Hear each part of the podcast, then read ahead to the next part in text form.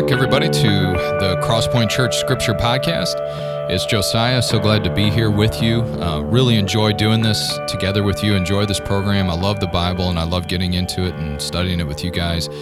And especially with this program, you know, our rules of the road is just giving you some good rules and, and helping to sharpen our skills of just basic Bible reading just getting into the to the verses, looking at the verse before and after to kind of orient ourselves um, with good context and uh, good instincts there, and just shedding some light on the scriptures. We're never going to solve all mysteries. We're not going to plumb the depths here, but we hope to just give you some good rules for the road, and that's what we're going to try to do today. So, as we usually do, we're grabbing a verse of the day from the U YouVersion. And our verse today comes from 1 John 1 7. If you've been listening, you know um, we actually had a guest from our congregation. Aaron was on here with me, and uh, he had had a question from First John, and so I said, "Hey, man, why don't you come on and, and ask ask your question?" So I had a great time bringing him in and, and having him be able to ask and just look at it together. Um, if that's something you're interested in, email me, come see me. Hey, be brave, walk right up to me on uh, and if you can get a Monday off or a Tuesday, um, come on, get on the microphone and ask your question, and let's just look at it, and maybe it'll help other people grow as well. So this brings us back to First John. It's one of my favorite letters in the New Testament. So if you're looking for it because you want to turn there with us today, we're in First John chapter one, verse seven. Um, you're going to head almost to the back of your Bible. So it's you got your last four books of the Bible: First, Second, and Third John, Jude, and Revelation. Okay, so First John is the biggest of those. Well, Revelation's much bigger, but First, Second, and Third John and Jude are all uh, pretty short, but First John is the longest by far. So if you head back after everything is over, back to First John, and uh, we'll be in chapter one, verse seven. Now I was telling Aaron when he was here because he asked a question about First John. First John is a book where context is very important because it's actually really artfully put together. So First John was written in such a way that it really repays reading it from beginning to end which is something you can do. If you've been telling yourself your whole life you can't read any more than like a chapter of the Bible, stop telling yourself that and uh, just begin to expand your horizons a little bit and just do the best you can because first john has a such a great flow from beginning to end and certain parts are meant to echo or full or make other parts more clear or fill them out. And it just it builds like a piece of music um, it's not just here's this and now here's this and now here's this. It's like a piece of music that when you hear it from the beginning to the end, it really helps you. It brings a lot of clarity to this and that. So just keep that in mind. Just tuck that in your hat. And I think you'll see that here because context is really going to help us a lot. Um, anytime you turn to First John, context is so important. It's important all throughout the Bible, but it really shines and is really obvious here in this one. So if we go to First John uh, chapter 1, verse 7. In the ESV, it, re- it reads like this But if we walk in the light, as he is in the light, we have fellowship with one another, and the blood of Jesus, his son, cleanses us from all sin. So right from the beginning you can tell this is a this is a great verse and if you're already a follower of Christ and you have a basic knowledge of the Bible, then you're going to understand all this. If we walk in the light as he is in the light, we have fellowship with one another, and the blood of Jesus, his son, cleanses us from all sin. Okay, good.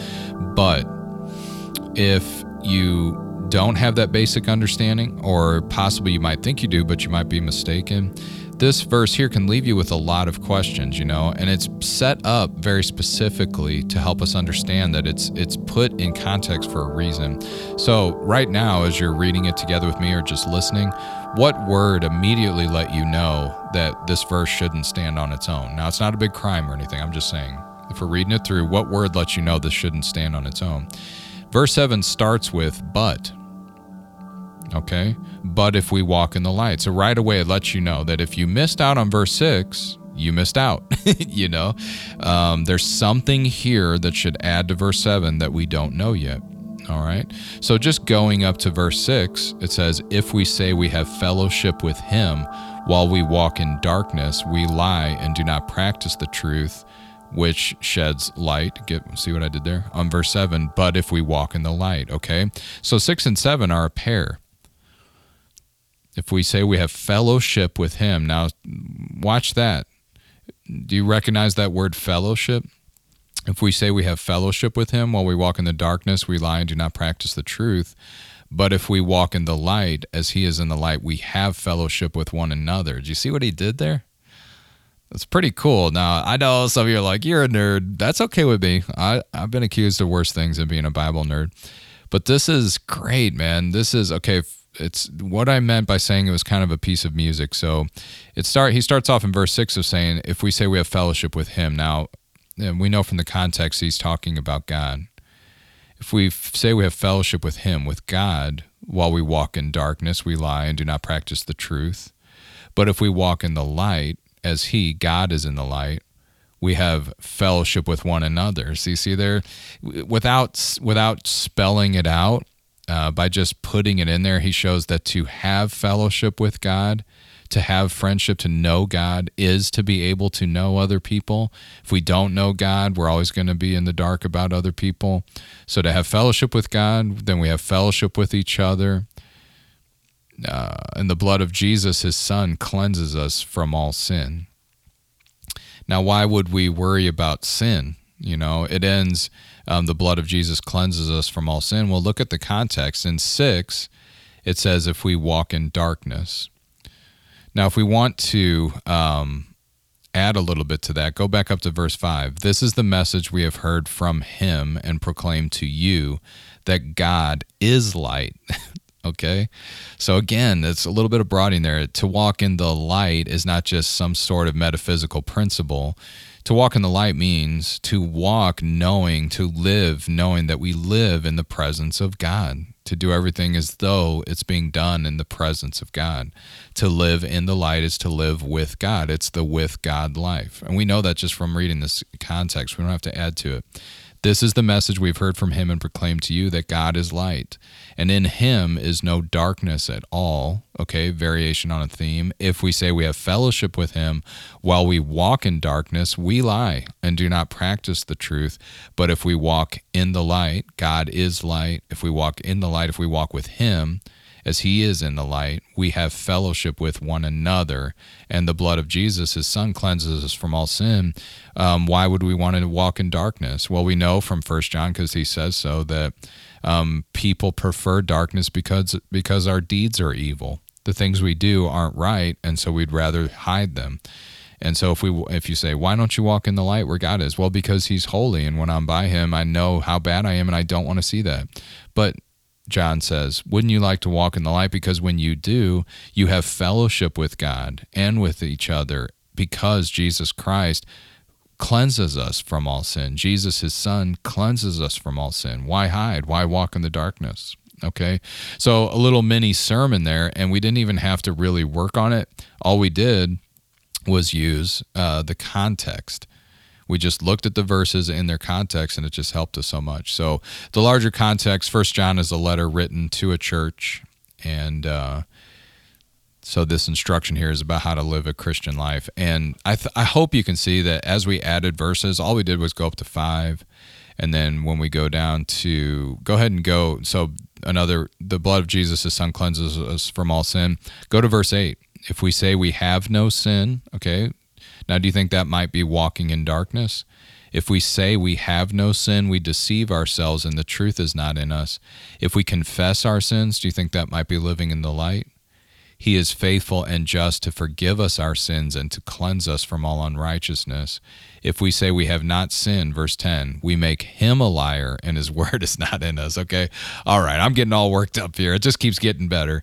But I hope you'll notice you're watching these key words and then they reoccur in a different context. And what you get is a multi view, multifaceted view of what John is trying to communicate here. And it deepens the more you read it. And not in, it doesn't deepen in some weird way that, you know, anyway, it deepens in a really helpful and effective way to where you come out feeling, yes, I have a really good perspective and and I'm seeing from multiple angles exactly what John is getting at. And what he's getting at is the entire Christian life.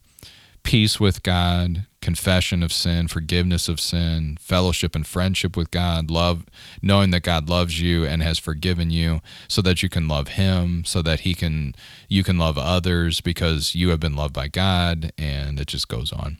So wonderful verses here. First John is a wonderful letter from beginning to end. It's all good stuff and uh, you know, not hard to understand as long as you stick with some of the principles we've been talking about here.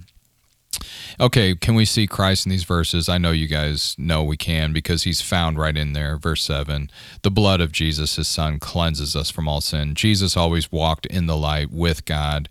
Um, he gave his life so that people could walk in the light and be with God. Um, Jesus did not pretend that the world didn't have sin. Uh, for uh, John 3, we all know about John 3, 16 and 17.